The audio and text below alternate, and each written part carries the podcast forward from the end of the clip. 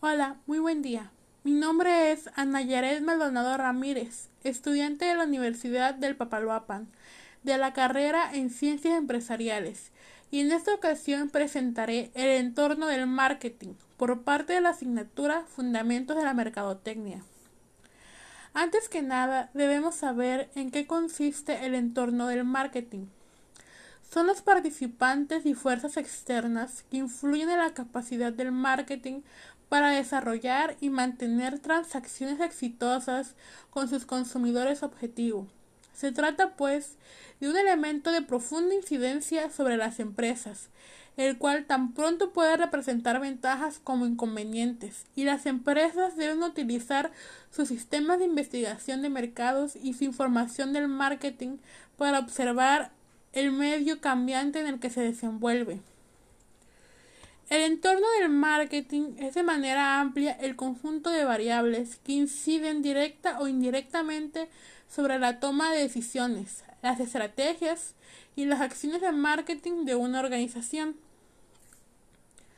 Existen diversos conceptos del entorno del marketing, conforme los autores que lo describen.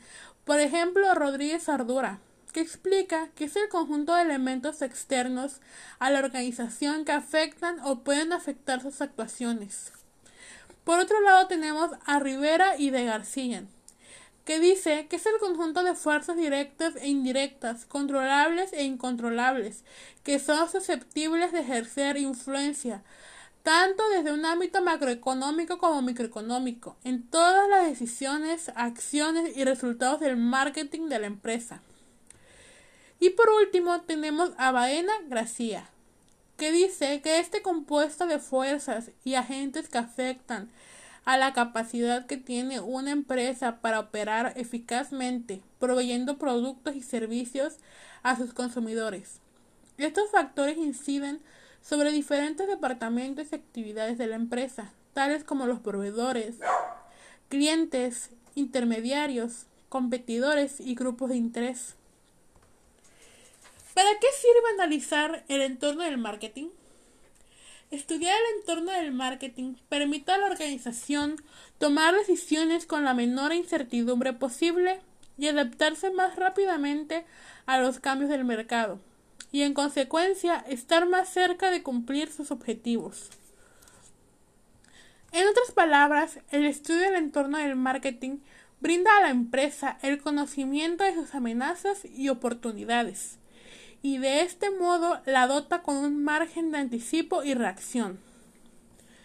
Dependiendo de factores como el tamaño, las ventajas competitivas, la exclusividad del producto o servicio, o la capacidad de financiación, entre muchas otras, podrá ejercer más o menos control sobre estas fuerzas. El entorno del marketing está formado por dos distintos subentornos, que denominados como microentorno y macroentorno.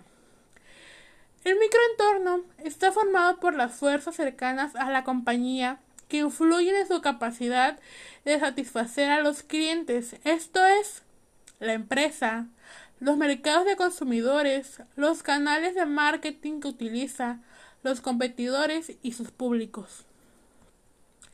Por otra parte está el macroentorno el cual consiste en las grandes fuerzas sociales que influyen en todo el microentorno, demografías económicas, naturales, tecnológicas, políticas y culturales.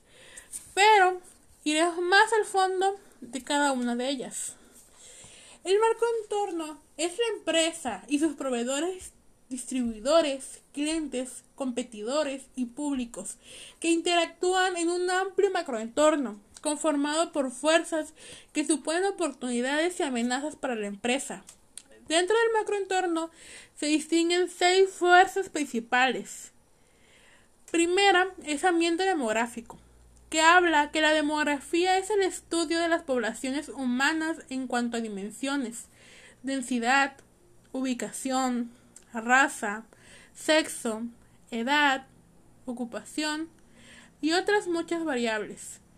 El ambiente demográfico que afecta a la empresa es muy importante en el marketing, puesto que involucra a las personas, las cuales constituyen los mercados. Por tanto, en la variable demográfica del macroentorno podemos estudiar diversos aspectos como por ejemplo los cambios en las estructuras de edad de la población, cambios en la familia, cambios geográficos en la población y el crecimiento de la población mundial. Como segunda fuerza tenemos el ambiente económico, que dice que el ambiente económico está constituido por factores que influyen en el poder de compra y los patrones de gasto de los consumidores. Los mercados necesitan tanto el poder de compra como los consumidores, y este poder de compra depende de los ingresos del momento, de los precios, los ahorros y el crédito. Por todo esto es importante que el marketing tenga en cuenta las principales tendencias en los ingresos y en los cambios en los comportamientos de consumo. Como ejemplo, tenemos el sentido de los siguientes aspectos cambios en los ingresos, cambios en las pautas de consumo, desempleo y el desarrollo de los países emergentes. La tercera fuerza es el entorno medioambiental, en el que se incluyen los recursos naturales que afectan a las actividades de marketing. Principalmente son cuatro. Las tendencias a tener en cuenta respecto al ambiente natural. De primera mano tenemos escasez de materias primas, que para las empresas que utilizan recursos que son escasos, los costos incrementan sin remedio, pero habría problemas en traspasar esos costos al consumidor. Número 2 está el incremento en los costos de la energía. Como ejemplo de la problemática que me representa está la crisis del petróleo de los años 70. Por número 3 tenemos incremento en los niveles de contaminación es una situación que trasciende a la, a la, opinión pública que se siente preocupada por lo que puede suponer una oportunidad para las empresas vigilantes. Y por último tenemos intervención del gobierno, que es la administración de los recursos naturales.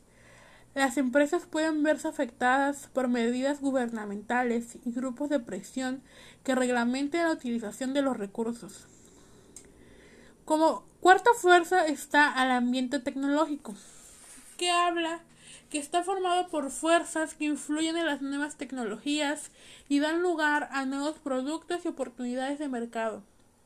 Las tecnologías son elementos de cambio que pueden suponer tanto el éxito como el fracaso de una empresa, por el simple hecho de que las tecnologías nuevas desplazan a las viejas.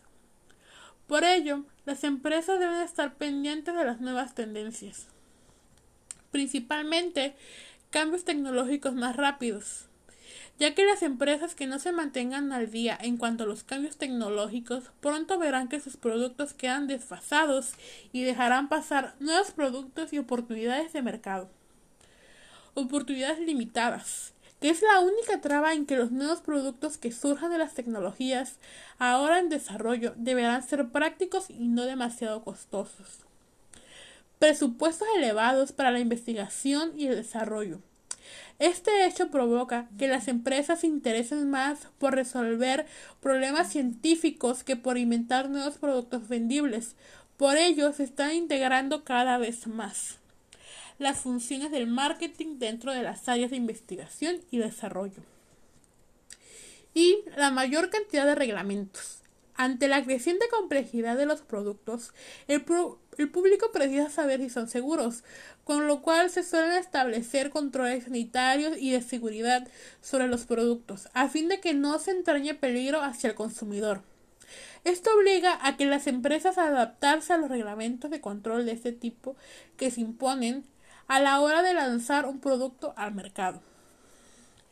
Como quinta fuerza está el ambiente político legal, que habla sobre las decisiones en el ámbito del marketing, que tienen mucho de influencia por parte del estrato político y las decisiones que se toman en él. El entorno político está formado por las leyes, las agencias gubernamentales y los grupos de presión que influyen en los individuos y organizaciones de una sociedad determinada. Dentro de este ambiente político, cabe destacar las siguientes fuerzas que influyen en el entorno de la empresa. Que está la legislación para las empresas, Estas leyes suelen ser de diversas características, de protección a las empresas unas de otras, leyes de competencia desleal, de protección de los consumidores, de las prácticas comerciales desleales o con el objetivo de proteger los intereses de la sociedad en contra del comportamiento comercial sin restricciones. Estas leyes siguen desarrollándose, con lo cual las empresas deberán estar atentas a este desarrollo con el fin de acoplar sus programas de marketing a las legislaciones actuales y venideras. Como sexta fuerza y última está el ambiente sociocultural, que está constituido por las instituciones y otras fuerzas que influyen en los valores básicos, percepciones, preferencias y comportamientos de la sociedad. Las siguientes características culturales pueden influir en la toma de decisiones de marketing. La autoimagen, autosatisfacción, relación de la gente con la sociedad, relación con las organizaciones, visión del universo y subculturas. Cambios en los valores culturales secundarios, modas, tendencias de la sociedad que van evolucionando y abriendo paso a nuevas necesidades que las empresas pueden ver como oportunidades de negocio. Ahora vamos a pasar con el siguiente subentorno que, se que tiene como nombre el microentorno del marketing, que habla de aquellas fuerzas cercanas a la empresa que influyen en su capacidad de satisfacer a sus clientes, la propia empresa, los suministradores, los intermediarios de marketing, los clientes, la competencia o los grupos de interés, que son las principales fuerzas que conviene distinguir en este microentorno. Como primera fuerza está la propia empresa, que dice que los diferentes departamentos que forman la empresa influyen directamente en las funciones del departamento de marketing. En este departamento se deben tomar decisiones que concuerden con los planes de la alta dirección. Además, se debe estar en contacto con otros departamentos. En finanzas, se intenta conseguir fondos para cubrir el presupuesto de los planes de marketing. En investigación y desarrollo, se dedica al diseño de los productos con aquellos atributos que pretenden incluirse en el segundo, el plan de marketing. El de compras se preocupa por obtener provisiones y materiales. En contabilidad, se comparan ingresos y costos para de manera que se pueda comprobar si se están cumpliendo los objetivos de marketing. La segunda fuerza son los suministradores, que son aquellas empresas que proporcionan recursos a la empresa para producir los bienes y servicios. Las variables que afectan de una manera más directa son el número de proveedores, el tamaño del proveedor, poder de negociación y poder de mercado. Que esas tendencias están en el sentido de la integración hacia atrás, que es para evitar problemas de suministros a las empresas y establece su propia área de suministros. La producción Justice Time, que en español es justo a tiempo. La planificación de las compras a largo plazo. De esta manera los departamentos de compras pueden aprovechar descuentos y el input de marketing. Como tercera fuerza tenemos los intermediarios de marketing. Empresas que ayudan a la promoción, distribución y venta de los bienes y servicios de la organización hacia un público objetivo. Hay que estudiar el número, el tamaño, poder de mercado y condiciones de negociación. Tales tendencias son las luchas fabricante-distribuidor el fabricante deja de tener la relevancia de las que gozaba en la pasada para pasar a ser el distribuidor, el que pone las condiciones. Marcas, líder, retadora y del distribuidor. Como cuarta fuerza tenemos a los clientes, que se debe a realizar un estudio de las oportunidades y amenazas de los diferentes mercados de clientes a los que se dirige la empresa. Cada uno de ellos tendrá unas características especiales que exigirán un cuidadoso análisis del vendedor. Como quinta fuerza tenemos a la competencia, que habla sobre que el estudio de las oportunidades y amenazas derivadas de aquellas empresas que desde un punto de vista amplio compiten con los bienes y servicios de nuestra empresa, hay que estudiar variables como la competencia actual y potencial, que son los puntos débiles y fuertes, las estrategias pasadas y actuales, las barreras de entrada al sector y los productos sustitutivos de los nuestros. Y por último, tenemos los grupos de interés que se trata de cualquier colectivo que tenga o pueda tener un impacto sobre la capacidad de la empresa para poder desarrollar y alcanzar sus objetivos de marketing.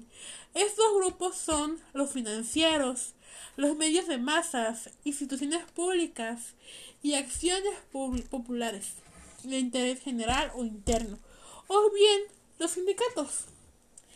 Esto es todo de mi parte. Espero que esta información les haya servido de ayuda y muchas gracias por su atención.